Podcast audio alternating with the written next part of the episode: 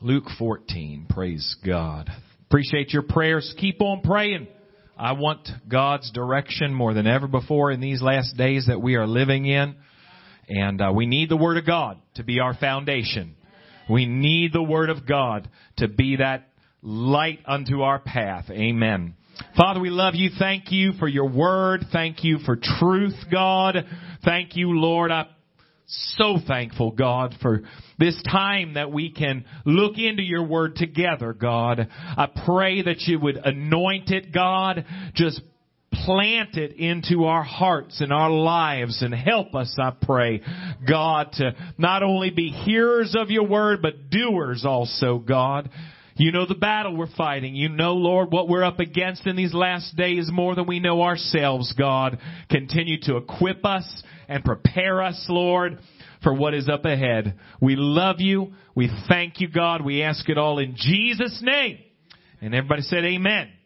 Luke 14, let's just read uh, verse 31. It says, what king going to make war against another king sitteth not down first and consulteth whether he be able with ten thousand to meet him that cometh against him with twenty thousand. God bless you. You can be seated. Well, I, I don't think I need to spend a lot of time trying to convince us that we are in a warfare. And that in these last days, it certainly seems like it is intensifying. Amen. We can see in this portion of scripture that there is a war going on and we must understand that God expects us to be wise. The specific understanding of that wisdom here in this scripture is that there is a planning process. We recognize that we got an enemy coming against us. We recognize that he is gonna come with, with great wrath, the Bible says, knowing his time is short. And if we're gonna look at the facts and look at the odds and look with natural understanding, it will always seem like the enemy outnumbers you. It will always seem like the enemy has the upper hand, but recognize this, praise God, we are not at a disadvantage when we are in God. Amen. We've quoted it a few times beforehand that greater is He that is in us than He that's in the world. And if God be for us, who can be against us? And with Him we are more than conquerors. But if you sit back and analyze the, the news of the day and you start looking at everything that you're up against, it's going to look like you're outnumbered. It's going to seem as though that you're at a disadvantage. But we must understand that we are on the winning side. We are on the winning side. There is not this false idea sometimes that the devil even has a fighting chance. Not when we are in God. Amen. You'll notice if you spend some time looking through your Old Testament, and I recommend it, it's good reading.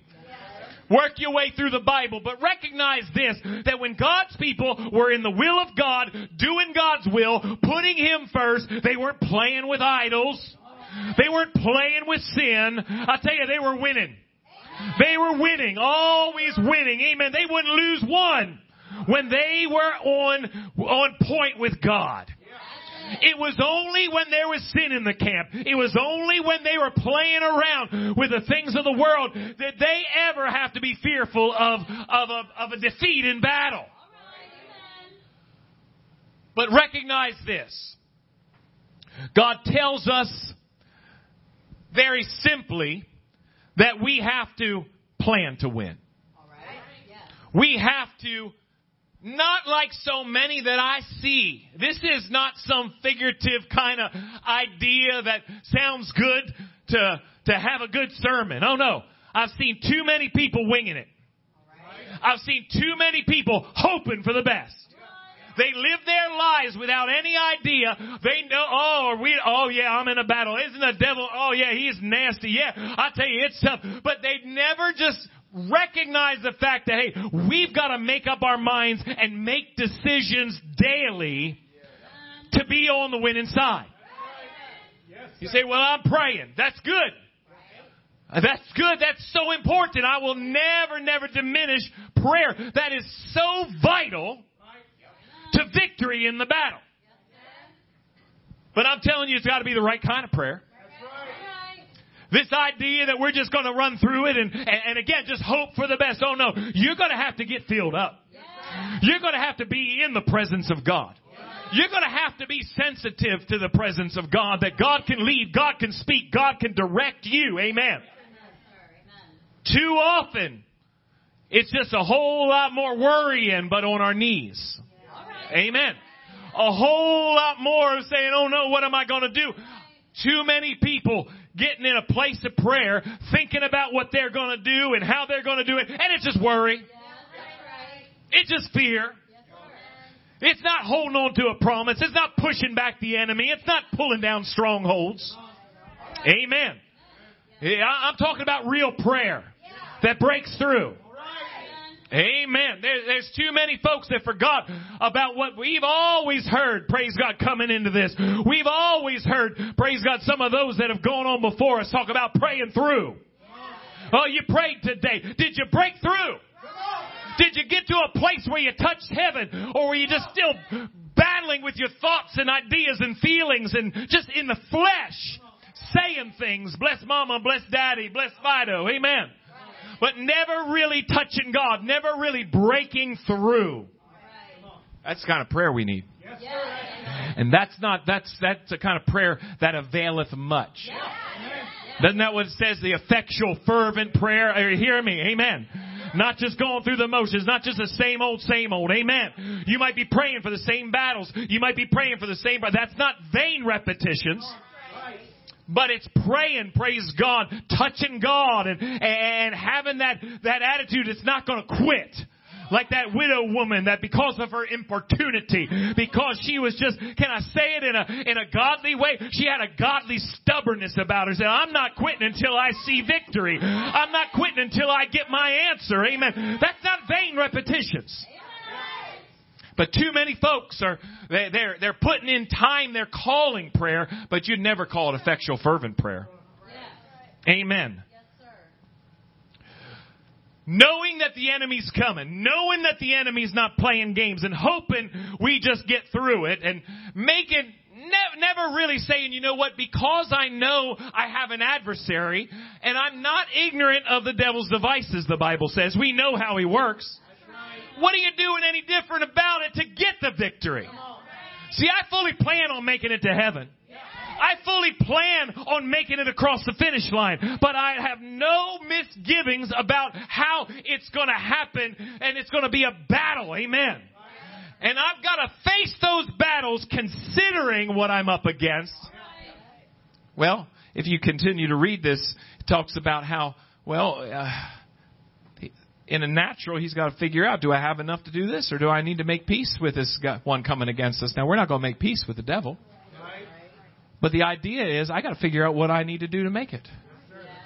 Amen. That's why Sister was talking about how important it is to be in church and how important it is for her. And we're going to get back to this a few times. It's not the main point of the message, but it's so important that we are able to, praise God, be challenged in ourselves and be confronted by the Word of God and by the Spirit. Because what we're up against, we, we, we need direction in this last day. We need to know what we, we, what our choices are and how we can, can make the right choice to get the victory that we need right now. Amen. Amen. If we look in this context, uh, and back up a little bit in chapter 14 verse 16, he's telling some parables here. He's telling us some things Praise God. He's talking about a man that has a great supper. Verse 16, this said unto, then said he unto them, a certain man had made a great supper and bade many. Now, you could just talk about talk to anybody, ask them if they want to be saved, they want to go to heaven, they don't want to, they don't want to be lost, they don't want to go to hell. And uh, anybody say, of course I want to be saved, of course I want to be with Jesus, of course I want to want to spend eternity with Him. Amen? But what happens is choices arise. Well, He sends His servants at supper time and say to them, that were bidden come, for all are now ready. I'm going to tell you what's going to happen to a lot of folks when Jesus comes. It's not going to be this transpiring of a conversation that occurs, but it is certainly the reasoning behind why they're not going to go up. Amen. It's going to be because they had too many excuses not to be right where God wanted them to be. If you read in Matthew 13 about the sower going forth to sow the seed, one part talks about how some of that seed fell on thorny ground. The thorns come up and choke out the plantings of the Lord so that they're not able to bring forth fruit unto perfection. Amen? And the Lord tells us very clearly those thorns aren't representative so much of, of the sins that God brought you out of, but they are the cares of this life that distract you from really dedicating and surrendering and, and, and following God, amen, in every step that you take. Cares of this world. Deceitfulness of riches. It keeps people from growing and being what God wanted them to be. Amen. You remember what Joshua said. Somebody needs to hear what I'm going to tell you right now. Hey, it's a good thing to stay away from the sins that God brought you out of. But Joshua said, choose you this day whom you'll serve. There's gods back there in Egypt that are pulling at you. But he said, there's plenty of chances to backslide in this Canaan land. The gods of the Amorites are all around us. You want to you want to pick up some some new distraction that keeps you out of church, keeps you away from God, keeps you out of real prayer, keeps you uh, from dedication to God. There's plenty of idolatry around that maybe you've not even met before, but you choose this day whom you're going to serve. But he said, as for me and my house, we're going to serve the Lord. So the Bible says in verse 17, he sent his servant at supper time to say unto them that were bidden, come, for all things are now ready. Remember all those folks said, yeah, we want to, we want to spend eternity with Jesus. We want to be in heaven. Of course, whoever, who would choose to be lost and go to hell? Right. Now it's time to be ready. And they all with one consent began to make excuse. Excuses are just that. They, they don't seem so bad. Nobody says, I don't have time for God. I don't really love him like I said I did. I, I didn't really mean all that stuff about being dedicated to him, putting him first. I, I love sin. I love flesh. I, I, I, I love this present world. Nobody says that. Right. But you know what? First said unto him, I bought a piece of ground. Then I must needs go and see it. I pray thee have me excused. There's the uh, possessions cares of this life. Another said, I have bought five yoke of oxen. This is, this is for work. Right. Amen. How many understand that's important? Yeah. But you gotta be a child of God and work. Right. You gotta stay focused and keep God first. Don't let somebody said, "Well, is it okay for a Christian to to uh, be this or that or the other?" Well, if it takes you away from God and dedicating to God, a dedication to God, be a Christian wherever God puts you. Amen. But don't let it pull you away from God. Amen. Bought five yoke of oxen. I go to prove them. I pray that you have me excused. Another said, I've married a wife and therefore I cannot come. Hey, listen, anything and everything has to be put into second place and way, not even close to first place because that's God's. In fact, he goes on after. This is kind of written in a way that might be tough to, tough to swallow, but it's not. God's word is right. Luke 14 verse 26 he goes on and says, If any man come after me and hate not his father and mother and wife and children.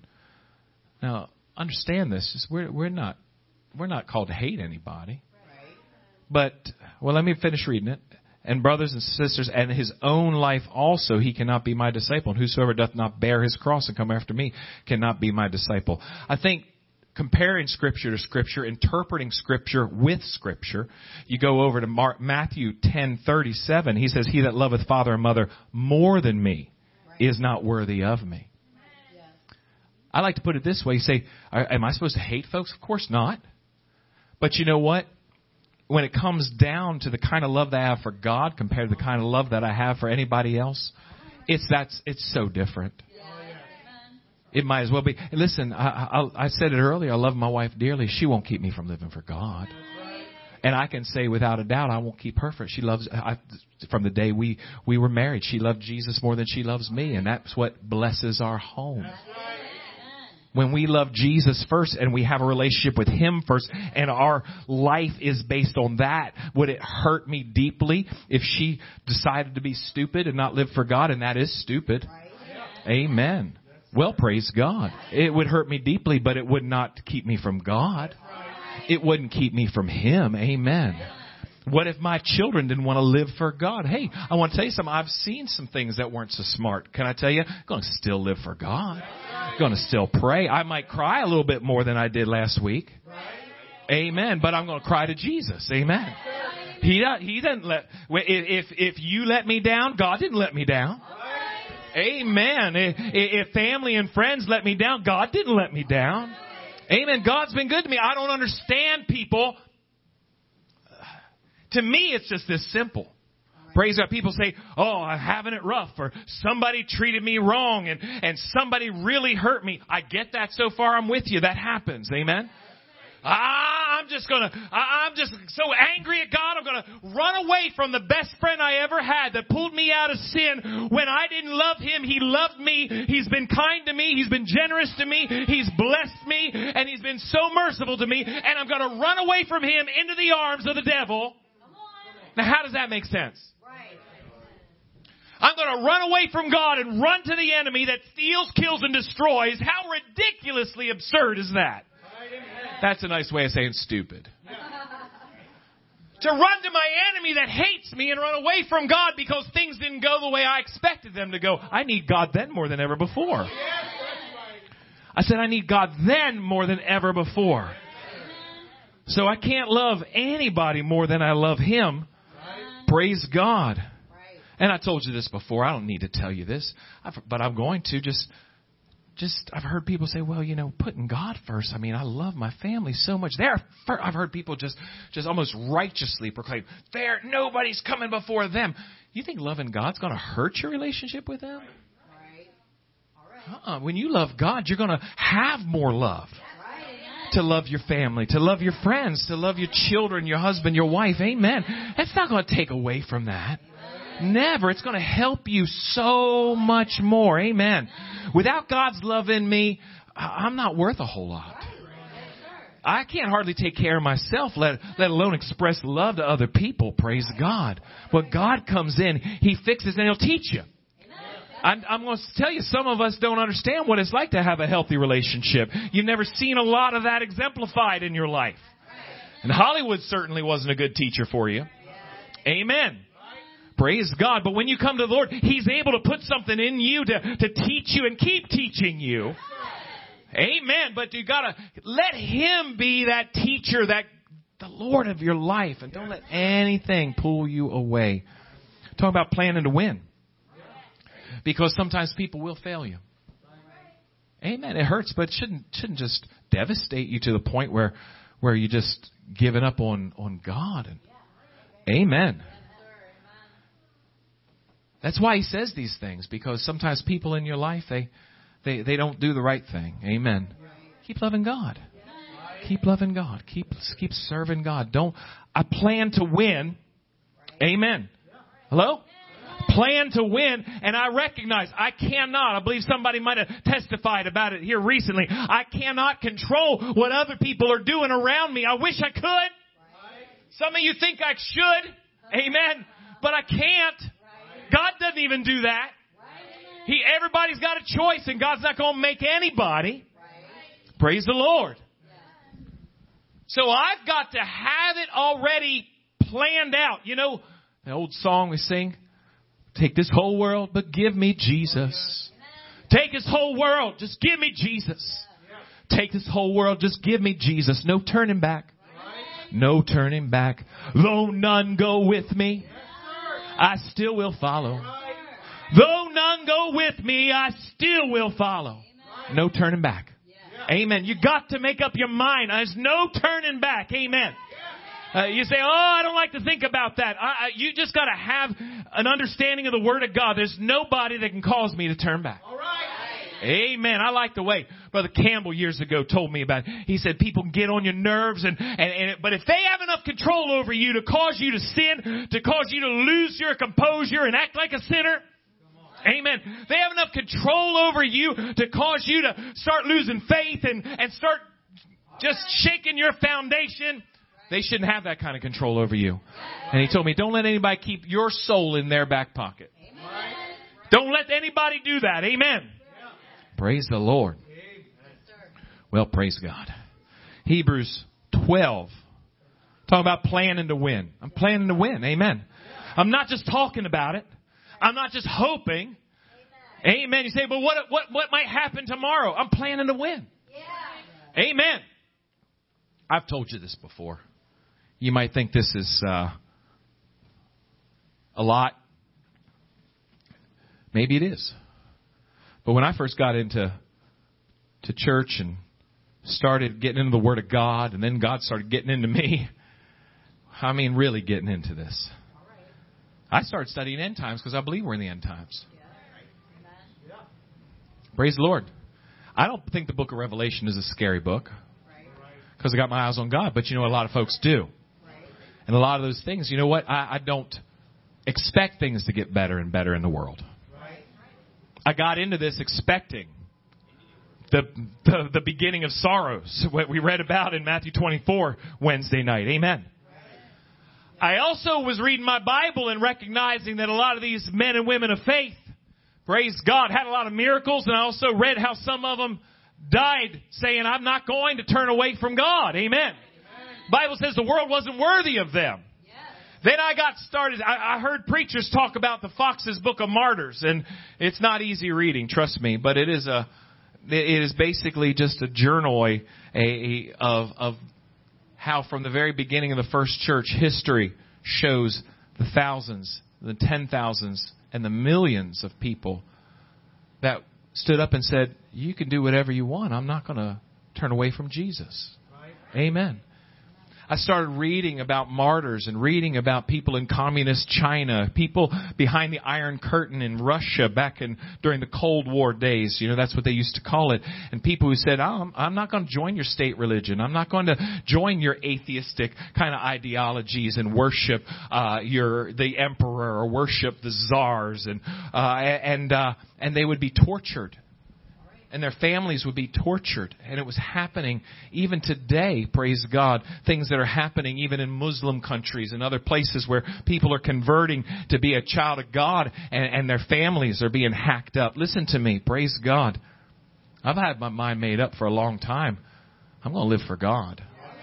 You say, oh, it's easy to say that. I, you're not telling me anything I don't know.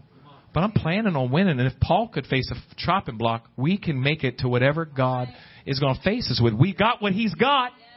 We're going to have to keep our focus on what God has said. Amen. I know that doesn't sound like a lot, but I'm just saying a, a lot, real exciting, amen. But I'm telling you, I think Paul was excited to say, I fought a good fight. I finished the course. I kept my faith. I don't have my mind on that all day, every day. I'm not telling you that, but I am saying I have a faith that says whatever we must face, God's got a way to get through it. Amen. Well, he said in Hebrews 12 verse 1, are you planning to win? Hebrews 12, 1, wherefore seeing we are also compassed with so great a cloud of witnesses, I have, let me just say this before I read the rest of this. I want somebody to know. I, I'm not saying I have one bit of faith in my own strength.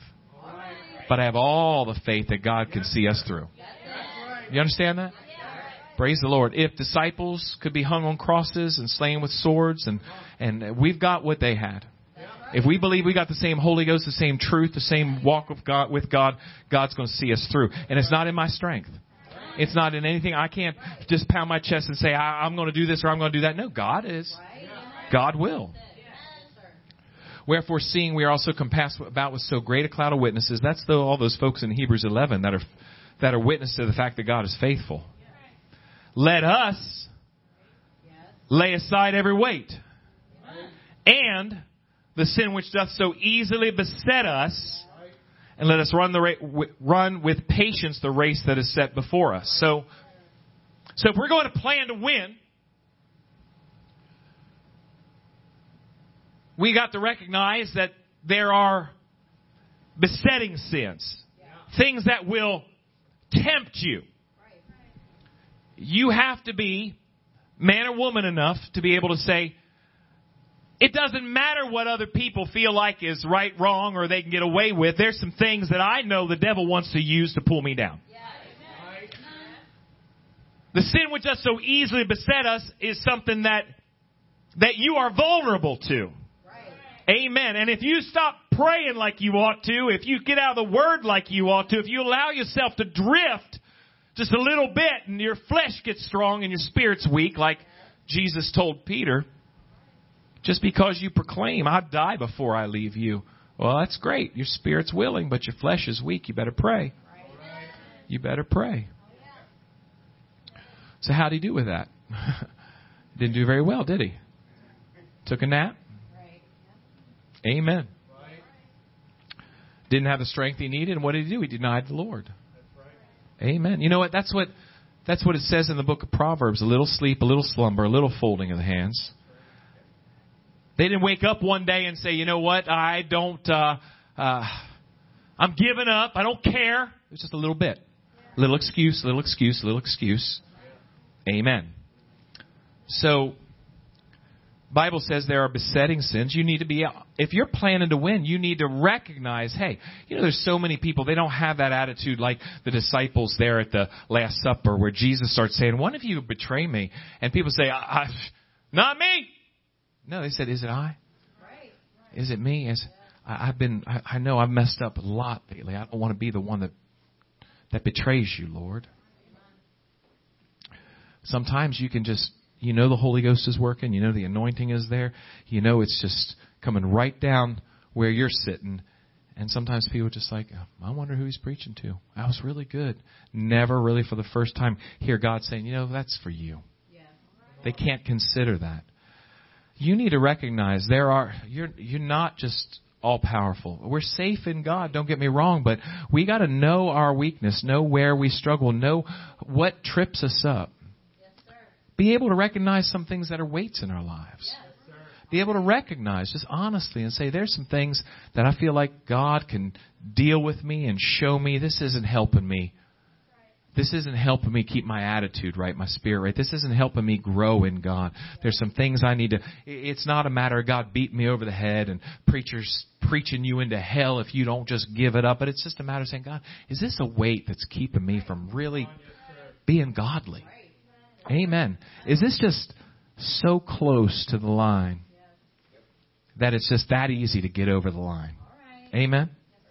I was talking to to the family earlier today. I was talking. They were talking about stopping in a restaurant and they were selling one of those Impossible burgers. And I said, "That's that's vegetarian. That's that's I don't know. They they made that burger in a lab somewhere, made it look like meat and and uh, I guess taste like meat. I haven't had one, but I don't know what, how many ingredients are in it.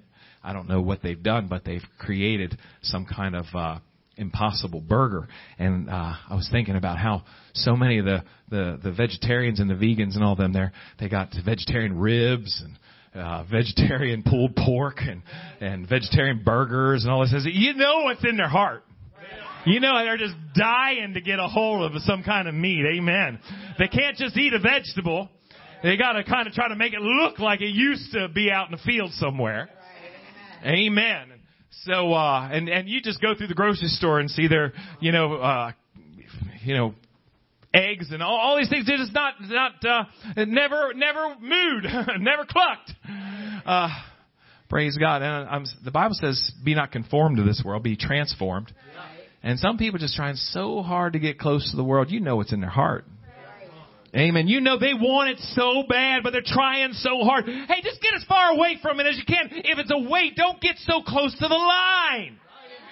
Be smart about this. Be wise about this. Some folks, they walk so close to the sin that it easily besets them. You can see it's in their heart. You can see what it is. Amen. Well, praise God. He said, if you're planning to win, you're going to make some decisions. You're going to make some decisions that are going to get you closer to heaven. You're going to make some decisions that are going to be strengthening you. Not looking for the least possible that you have to just get through your life and hopefully, hopefully you don't die lost. No, you're living for God. You're loving God. You're putting your heart into this. Look what it says in 1 Corinthians 9. 1 Corinthians 9, 24. If you're planning to win, You're not just winging it. You're not just hoping for the best. You're going to look at some things in your life and say, you know what? I, my, my dedication has to be 100%. Amen. I've got to give this, put my heart into this. I'm not giving part time to God. 1 Corinthians 9:24 says, "Know ye not they which run in a race run all, but one receiveth the prize. So run that you may obtain." He's saying only one's going to get first place. You push with all your heart like that's what you want to obtain. You live for God like if there's only one person going to make it, it's going to be you. Say, I don't believe that. Of course I don't. But you live for God with all your heart. Every man that striveth for masteries is temperate. Somebody who really wants to obtain a prize, they want to be the best, they want to be number one, they, they exercise self-control. They're temperate in all things. And they do it, now they do it to obtain a corruptible crown, but we an incorruptible. It's that much more important. Oh, yeah. This is eternity. When, when you see folks that are they're putting their heart and soul into uh, reaching a goal, you see people trying to be the best, whether whatever it is in this world, and, and where is our heart living for God? He said, I therefore so run, so not as uncertainly, so fight I, not as one that beateth the air, but I keep under my body and bring it into subjection. Lest that by any means, when I have preached to others, I myself should be a castaway. Paul said, I'm planning to win this thing. I'm planning to finish my course. Amen? I, I know that within me is a vulnerability. Within me, I can I can be weak. I can be tempted. I can be weighed down. I can be attacked by the enemy. And I know all this. So I'm thinking about if he's got 20,000 coming my way, what am I going to do about it? If this is my vulnerability, if this is my besetting sin, if this is what has got me down, this is what has attacked me before, if this is what's caused me to act like my old man and not like a child of God, if this is what's kept me from really being everything God wants me to be, what am I doing about it? Amen. It's just that simple. What am I doing about it? Not just talking about it, but making some decisions and making, doing some things, changing some things so I can get where I need to be across the finish line. It shouldn't just be, I hope I make it.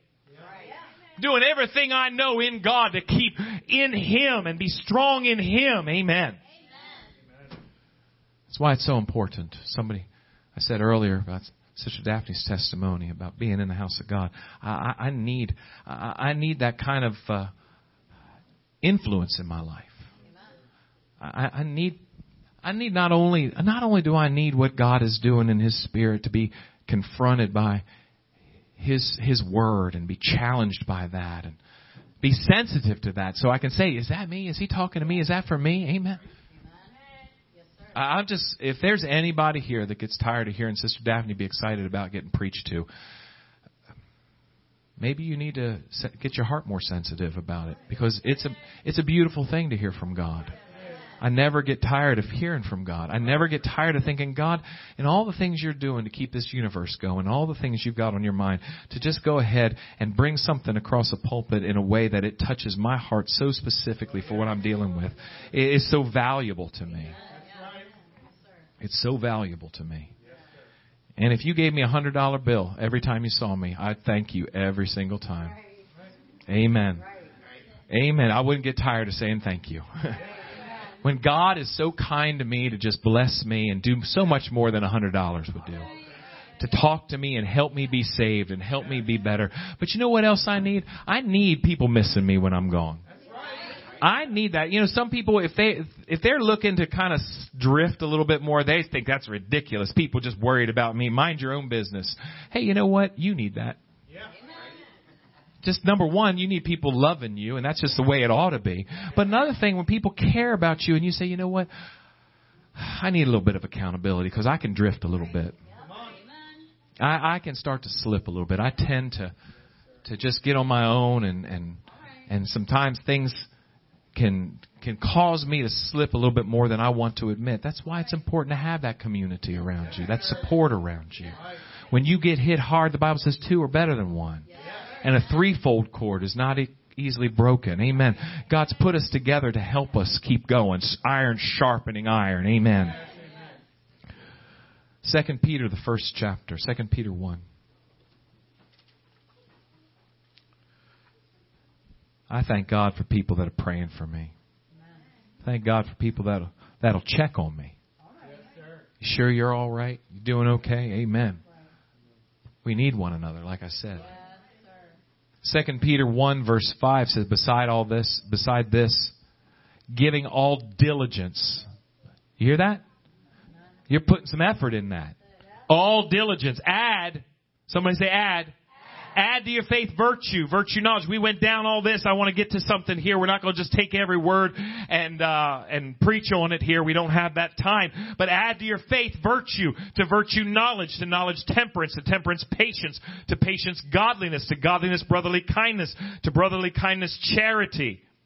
For if these things be in you and abound, they make you that ye shall neither be barren nor unfruitful in the knowledge of our Lord Jesus. But he that lacketh these things is blind and cannot see afar off and hath forgotten that he was purged from his old sins. Wherefore the rather, brethren, give diligence, there it is again, to make your calling election sure. For if you do these things, ye shall never fall. Planning to win.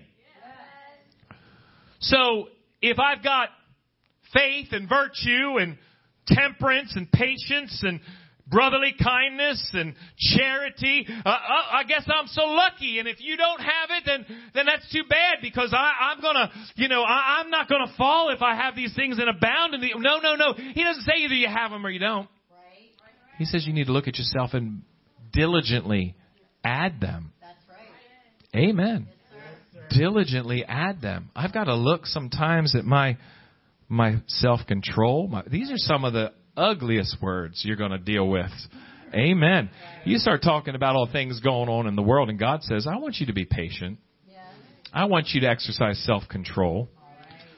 Whoo, hallelujah. You're not shouting now, but you know it's right. Add some knowledge, godliness, brotherly kindness, charity.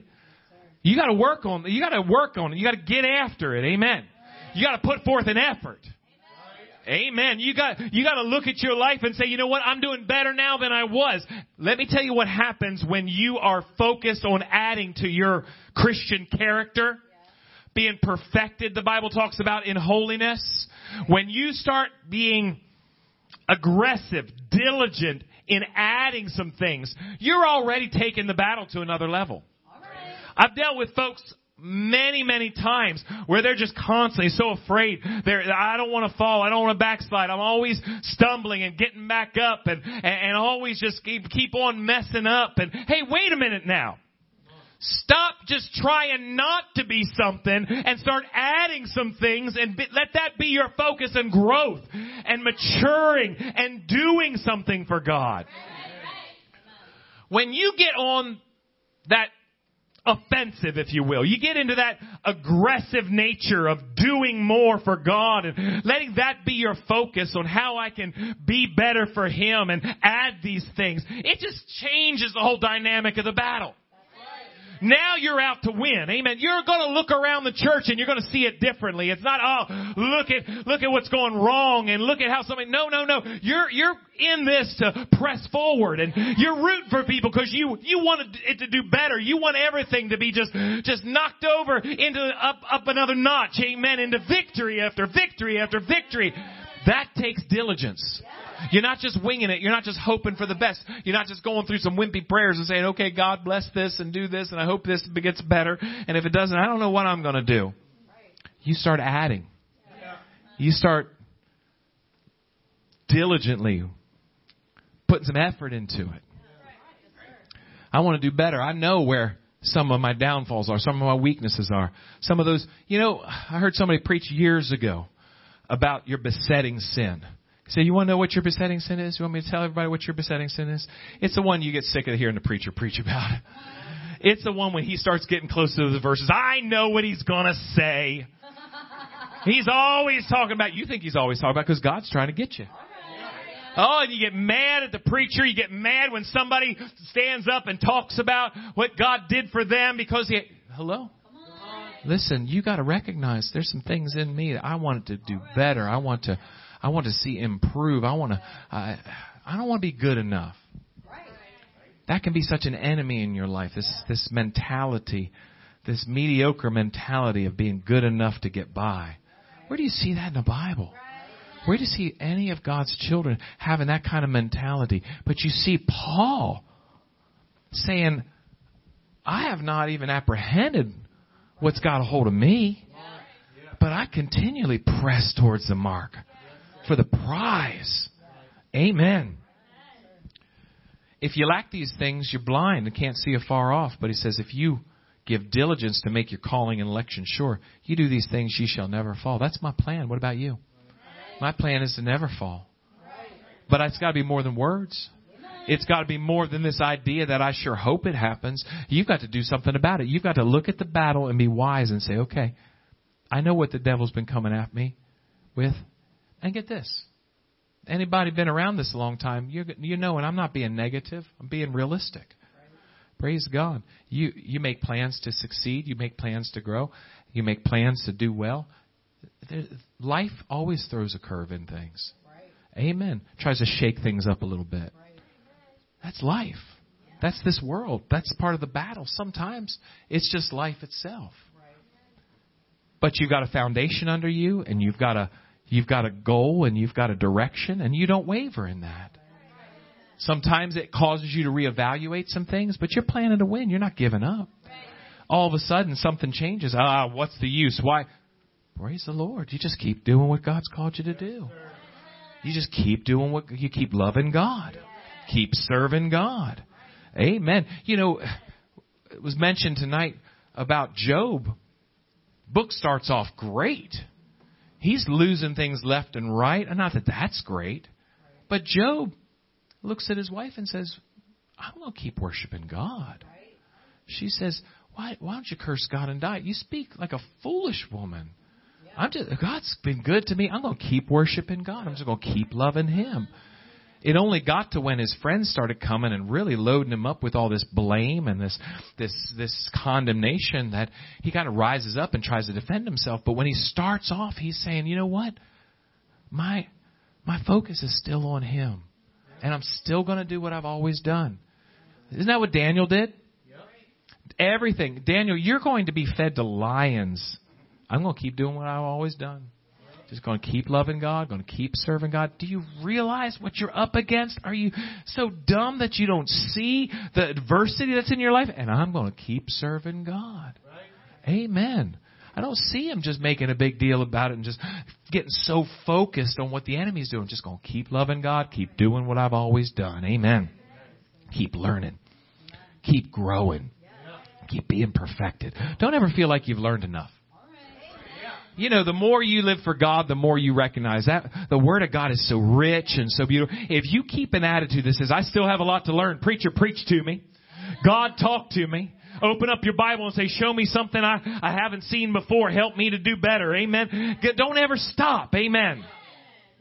Look what it says in 2 Timothy. In closing, 2 Timothy 4. Very familiar, I'm sure, most of us. Now, Paul, through the inspiration of the Holy Ghost, of course, is talking to Timothy young pastor. He is discipling. And Timothy, we know he said that there was nobody he knew that had a heart like Timothy, like that was just like Paul's heart to just minister, to love, to serve people. He, his, his, uh, he wasn't in it for reputation. He wasn't in it for, for, uh, people's admiration.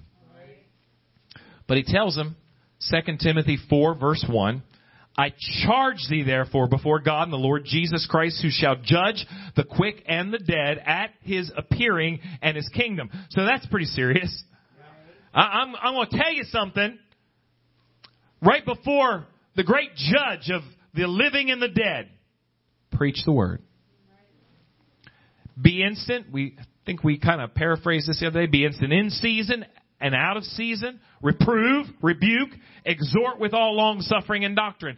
This tells me that's the number one, I read this for me and say, this is this, I need to do this. God, you're talking to me too. I need to preach the word. I need to be ready to do it no matter what this direction of the wind is, no matter who's happy, who's not happy. I wish everybody was always happy. Amen. But you know what? It don't matter. We need to just go ahead and stay in the Word and keep preaching the Word. But it also says that the Word of God needs to be used to reprove, to correct, to rebuke. It's a little stronger. Amen. To exhort or encourage with all long suffering and doctrine. That tells me not only that it ought to be that way in the house of God, that the preacher is laying it out clear, but we need to have a heart to be able to be corrected. We need to be sensitive enough, sensitive enough to be corrected, to be instructed in all righteousness. Don't ever get to a place where God can't just put you back in line.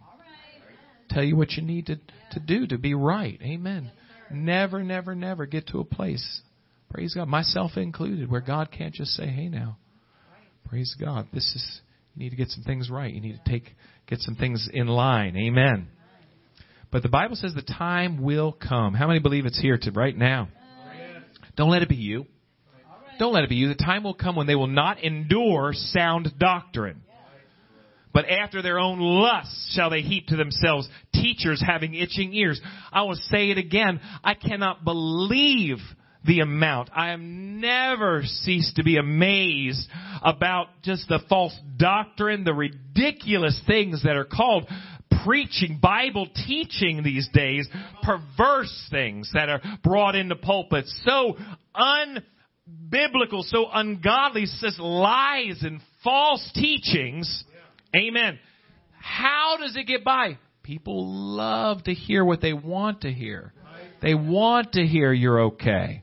You're all right. You don't need an altar. You don't need to repent. You don't need the blood to be shed for your sins. Help us, Lord, in this day to say, God, you, I, I need to be right. Amen. They shall heap to themselves teachers having itching ears they're looking for preachers. Don't challenge me. Don't confront me with my sin. Don't tell me I'm lost. Tell me what I want to hear. And they shall turn away their ears from the truth and shall be turned unto fables. It's lies. It's like Peter Pan. too many are like Tinkerbell, I guess, to, to be honest with you nowadays. And preachers won't stand up against it preachers won't just say, hey, this is an altar. You need to hit it. Amen. You need to repent. You need to turn from your wicked ways. Turn to God. We're living in this day the devil's fighting, but is the church meeting that aggression from the kingdom of hell with wisdom and with action to say, I am planning to win. We need to look at our lives and be serious. How am I going to grow? How am I going to learn? How am I going to uh, going to face what we need to face in these last days? Hey, listen, our faith needs to be growing. Our faith needs to be growing. Our faith, the battle's raging. We need to be learning to exercise that faith. We need to be learning how to hear from God and learning how to be equipped in this last day to meet what the devil's doing. Amen. Let's bow our heads in prayer. Oh, help us, Lord. God tells them to count the cost. The Lord says very clearly, we need to be able to not just go through the motions day by day hoping for the best. But we need to, need to examine ourselves and look at our lives and say, God, is there some things I could be doing, Lord? Some some weights I need to lay aside, some sin I need to get as far away from as possible. You need to be honest with yourself. If you don't know, you can pray. God will help you. God wants you to be saved. Do you understand how great that is? God wants you to be saved. He doesn't want you to be confused. He's not the author of confusion. He wants you to make it, and He'll help you see the things that are tearing you down. Mm-hmm. If you'll be honest and humble enough to say, okay, God, you lead me. You lead me, God. If you say it's a weight, God, I'm going to lay it down. If you say it's a It's a besetting sin, God, you lead me with wisdom to, to lay it down, get rid of it. You want God to work in your life? You need to recognize the battle you're in. You need to recognize how the devil fights you, how the devil tempts you. Don't kid yourself. Don't kid yourself. Don't act like temptation's not tempting.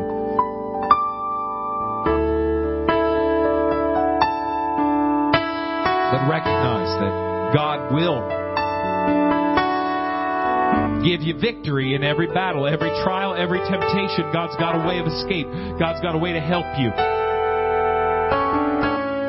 Proverbs 27:12 says, "A prudent or a wise man foreseeth the evil and hideth himself, but the simple pass on and are punished." You'd be wise to be able to think ahead.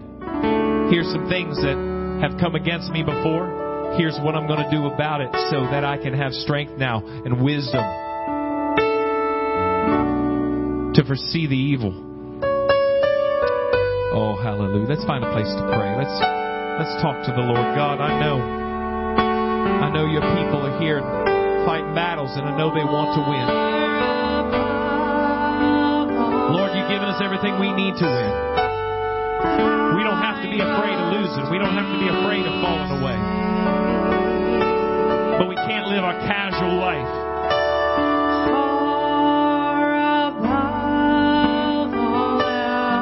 Lord, help us to be more determined, more diligent than ever. In the name of Jesus, in the name of Jesus, Lord, renew us and refill us. When was the last time you just had a good breakthrough? When was the last time God just really renewed you in His Spirit? Oh, it's available. It's here for you. Oh, yes, far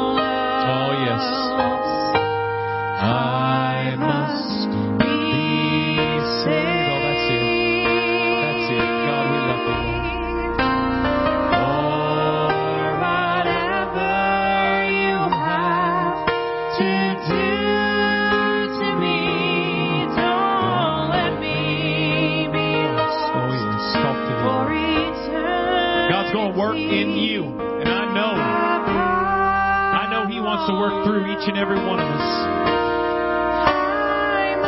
He's got a plan and a purpose to bring you through. He sees every battle that you are about to face. He sees everything that you must get through.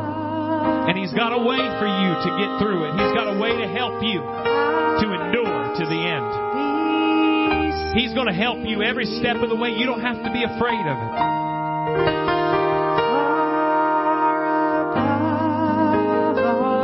But we have to be wise. We have to plan to win. We have to think about the things that the devil throws our way and make up our minds. We're not going to be fooled. We're not going to be snared. To me, don't let me be lost for eternity.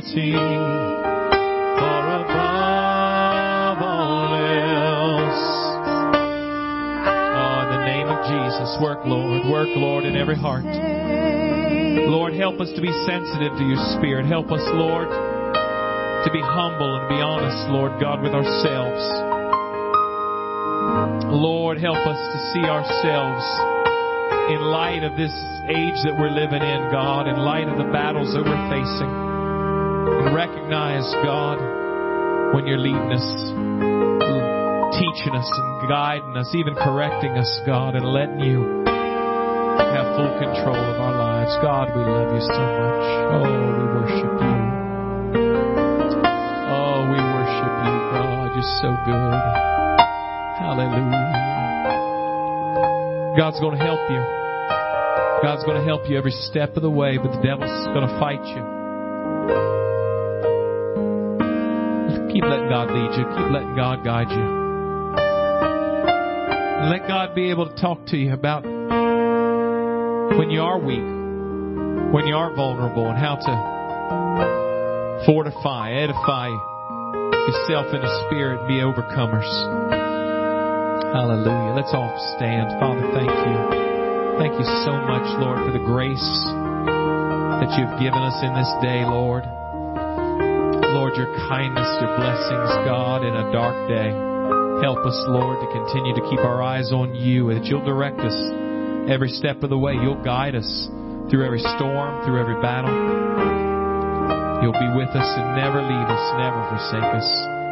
Help us to be wise in this time of this time of confusion, God, this time of darkness, God, that there be light in every life here today. God, we love you, and again, we ask you to please keep us in your care. Keep us in safety and health, God. Lord, shine your light brightly through each one of us. We love you. We thank you, Lord. We ask you to just keep us as we travel. We ask it all in Jesus' name. Amen. Amen. Amen. God bless you, church.